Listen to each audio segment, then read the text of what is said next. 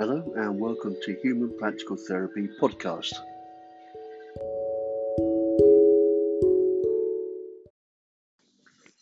Hey, it's myself, Stephen, again from humanpracticaltherapy.com, and welcome to another uh, podcast. Now, today we are examining limiting beliefs and how we can change these beliefs that limit us in life, that limit you, limit your family, and your friends as well. Now, firstly, what are beliefs? Um, now, basically, we filter information through our senses what we see, what we hear, what we think, smell, touch, sound kinesthetic, and then the information gets scrambled in our, inside our, inside our brains, and uh, we have a choice of deleting it, which is getting rid of that belief, distorting it, or generalize it. there's three categories. These are based on NLP, uh, neuro-linguistic programming. Um, so, they're nine out of ten times they help to hit what we see.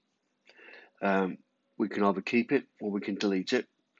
Um, we can distort it or we can generalize things. That's it. Uh, all men are bad. All women are bad. All kids are noisy. All dogs bark. You know, we generalize things. So, an example would be uh, going back, I believe in Father Christmas. It's quite a well known one. And of course, when you're young, you believe in Father Christmas. Your mum and dad tells you Father Christmas coming down the chimney to give you presents, and he's off with a sleigh. And then as you get older, you know, uh, these beliefs change because you know there's no Father Christmas. You know the tooth fairy doesn't really exist. Um, so that's how beliefs can change as well. So that is what is a belief. It starts when you're a kid. You pick these up through your life. You pick a belief up. Maybe your teacher says you're going to be rubbish at. You'll never amount to anything. So you start believing that you'll never amount to anything. You know, your first marriage breaks up with a divorce. Just an example. So you think all marriages are going to break up. You start distorting and generalizing instead of what we need to do is either delete it or work a plan around these beliefs. So you can go actually go more into this on my, uh, my website. This is just a quick like 10 15 minute session just a, an introduction into beliefs and how they limit you in life and how we can change. So, moving on. Right, first of all, we've got to remove this belief, the limiting one that, that's holding you back in life. So, how do we do that? Well, first of all, there's a process. It doesn't just disappear, this belief, because it could be with you from uh, a lifetime ago. You know, they could have had it as a kid, a teenager. Um, remember, from what you see, what comes in through your senses, then you can delete, distort, generalize, depending. Obviously, uh, we we have to delete a lot of stuff, otherwise we'd be overwhelmed with uh, the amount of stuff we see, hear, touch. Um, so, first of all, we're going to identify the limiting belief. So an example would be an I am. You always start with an I am. I am a ugly person, or I am disorganized, or I am unfit, I am fat, I am overweight. That's an example of limiting belief. It's holding you back in life. Um, so next, once we know what it is, again you can write this down on a journal or a notepad. You've got to examine this belief, want to put this on trial. This is very, very important. You know, once you find out what, what's holding you back, you have to examine it, put it on trial. Imagine it's a court of law or court of belief, and uh, you've got to work out. Um, say an example be uh, I am I am unfit. I will be unfit the rest of my life. Uh, so what you're to do, uh, examine a belief. Well, why are you such? Why if if you could do this, You know, what other things could you do? So if you hate going down a gym to get fit, what other stuff can you do? Dispute this belief inside yourself. You know, it's there, it's limiting you. You don't want it there. But because you've had it um, what, 10, 15 years, you know, it's becoming like, you know, part of your core, core value, which we don't want that.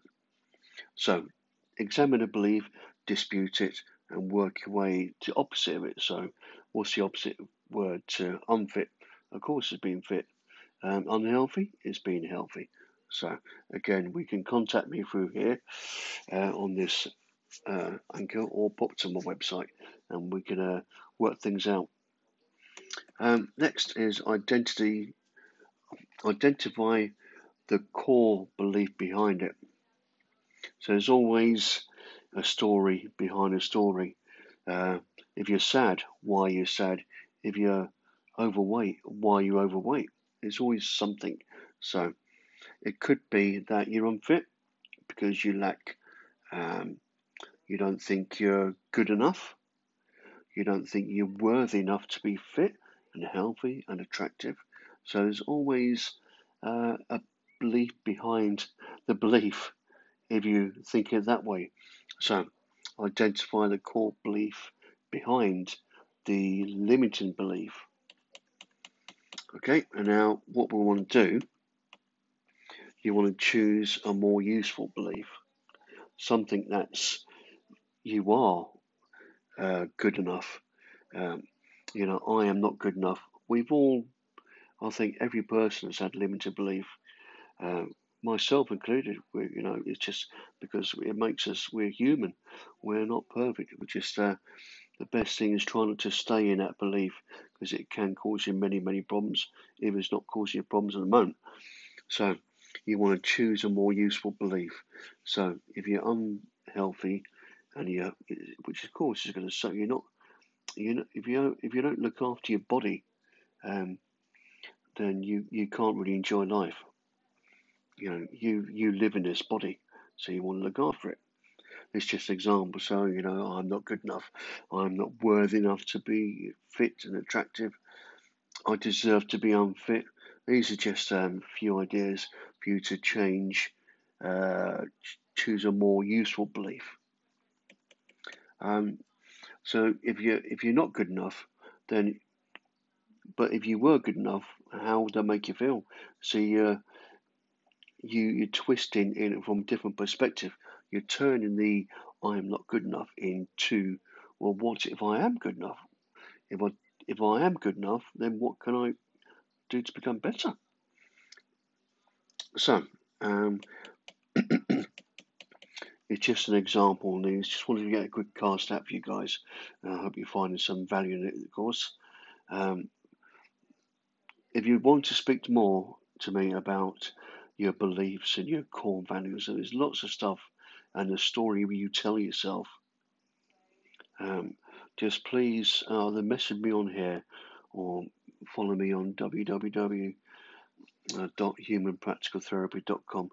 Uh, just subscribe, and we've got some worksheets, got some uh, got some live videos coming on very soon. Um, but the main thing is, you know, these beliefs. Once you find out what they are, then you've got it. Then you you've got it. You know what it is. Just ignoring it and without disputing it, it can carry on for another ten years, and you you don't want that, guys. You know you are better than that. You want to snap out of these beliefs and um, replace it with something which is wholesome, which is good, that you deserve as a person. You know. Right. So with myself, Steve.